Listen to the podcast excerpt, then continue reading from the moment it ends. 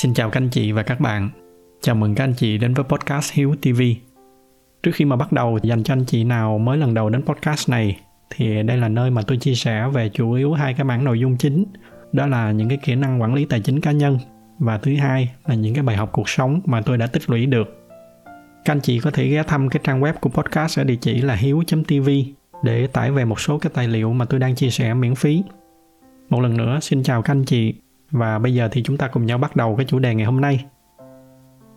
Đầu tiên thì để bắt đầu câu chuyện, tôi muốn chia sẻ với các anh chị một số cái góc nhìn về những cái phương pháp giáo dục, đặc biệt là ở nước ta hiện nay. Xưa nay thì ở nước mình hay có cái suy nghĩ là khi đi học thì thầy dạy cái gì, trò sẽ tiếp thu cái đó. Sau khi mà thầy dạy xong rồi thì nếu mà trò có câu hỏi gì thì thầy sẽ trả lời. Ở đây chúng ta tạm không bàn tới cái phương pháp giáo dục theo kiểu là bắt học trò học thuộc lòng những cái bài mẫu, rồi trả bài lại như con vẹt, một cái kiểu dạy rất là phổ biến ở nước ta. Tạm thời chúng ta bỏ qua cái phương pháp giáo dục kiểu đó. Chúng ta chỉ xét tới cái trường hợp là thầy dạy tới đâu thì trò tiếp thu tới đó. Và chúng ta có thể thấy là với cái phương pháp đó thì giỏi lắm thì trò sẽ giỏi được bằng với thầy. Còn đại đa số trường hợp thì trò sẽ thấp hơn thầy. Rồi nếu mà chúng ta nhìn ra cái bức tranh tổng thể thì chúng ta sẽ thấy là nếu như vậy thì cái thế hệ đi sau cùng lắm là nó giỏi bằng cái thế hệ đi trước, hoặc không thì nó kém hơn. Nếu mà cứ như vậy thì rõ ràng là cái xã hội nó càng ngày nó càng đi thụt lùi. Vậy thì như thế nào là đúng? Đây là một cái câu hỏi lớn, tôi cũng không dám nói là mình có câu trả lời. Tôi chỉ muốn chia sẻ với các anh chị cái phương pháp của riêng tôi. Xưa nay thì mỗi khi mà tôi dạy ai một cái điều gì đó, dù là chỉ là một nhân viên hay là các cái khóa học hàng trăm người, hoặc là gần đây nhất là cái khóa học đầu tư mà tôi đang tổ chức ở trên website hiếu.tv, tôi luôn luôn đặt cái mục tiêu là phải làm sao cho các cái học viên của mình một ngày nào đó họ phải giỏi hơn tôi. Và cái cách mà tôi chuẩn bị đó là tôi không bao giờ tôi đặt mình vào cái vị trí là một cái người giỏi nhất ở trong cái lĩnh vực đó, mà thay vì vậy thì tôi sẽ đặt mình vào cái vị trí là cái người đi trước một bước. Tôi sẽ chuẩn bị những cái giáo trình sao cho nó vừa đủ những cái kiến thức nền tảng, và quan trọng là nó phải truyền được cái sự hứng thú để cho các học viên họ thấy yêu thích cái chủ đề mà đang học. Rồi từ đó chính họ sẽ có động lực để mà tiếp tục tìm hiểu thêm, đào sâu thêm những cái vấn đề mà tôi đã gợi mở ở trên lớp.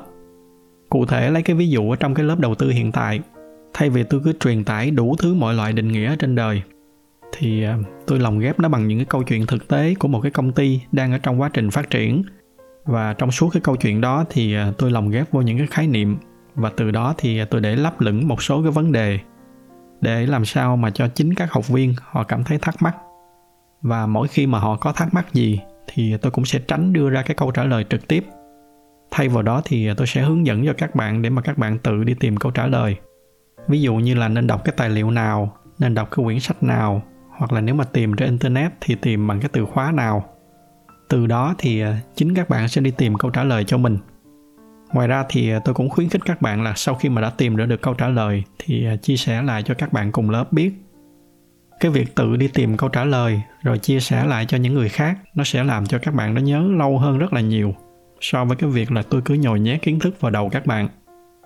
Và tôi áp dụng cái phương pháp này không chỉ là ở trong cái khóa học đầu tư vừa nói, mà ở trong bất kỳ cái hoạt động giảng dạy nào của tôi từ xưa tới nay. Cái phương pháp này thật ra nó cũng không có gì là cao siêu. Tôi chỉ đơn giản là tập trung vào hai khía cạnh.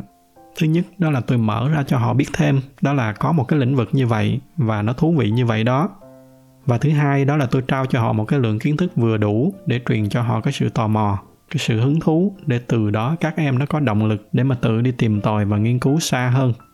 Khi đó thì những cái kiến thức nó đến với các bạn một cách tự nhiên, và quan trọng hơn đó là sau khi mà cái khóa học kết thúc thì các bạn nó vẫn có thể tự mình để đi tiếp ở trên cái con đường tìm tòi và nghiên cứu sâu hơn.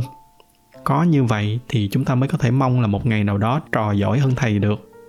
Và nhìn rộng ra, vĩ mô hơn một chút, từ đó thì chúng ta mới có thể mong là cái thế hệ sau giỏi hơn cái thế hệ đi trước, và xã hội nó mới đi lên được.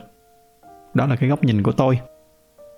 Còn ngược lại, nếu mà người thầy cứ dạy theo cái kiểu là nhồi nhét, nhưng mà họ lại quên khơi gợi những cái niềm đam mê và cái sự hứng thú cho học trò, không có tạo ra cho họ thêm được động lực để mà tiếp tục nghiên cứu thêm, thì khi đó hiển nhiên là các em nó sẽ học theo kiểu trả nợ.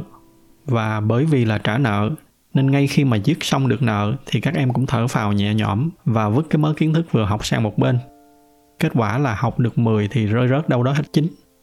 Nhưng mà cái điều mà đáng tiếc hơn cả đó là với cái cách dạy này, nó sẽ làm cho các em bị vụt mất một cái cơ hội để tìm ra được một cái niềm đam mê của mình. Biết đâu trong những cái môn mà chúng ta dạy, nó có một cái môn chính là cái niềm đam mê của các em.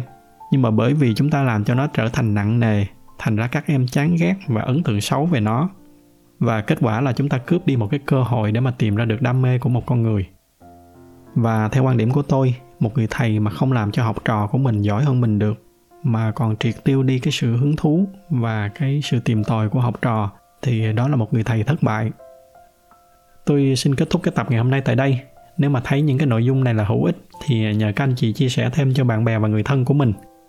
Ngoài ra thì như thường lệ, bởi vì cái giải thuật của YouTube ưu tiên cho những video có nhiều like, nên nếu thích cái video này thì nhờ các anh chị bấm thêm vào cái nút like để mà giúp cho podcast của chúng ta có nhiều người biết hơn nữa. Xin cảm ơn sự theo dõi của các anh chị và các bạn. Chúc các anh chị có một buổi tối cuối tuần vui vẻ bên người thân và gia đình.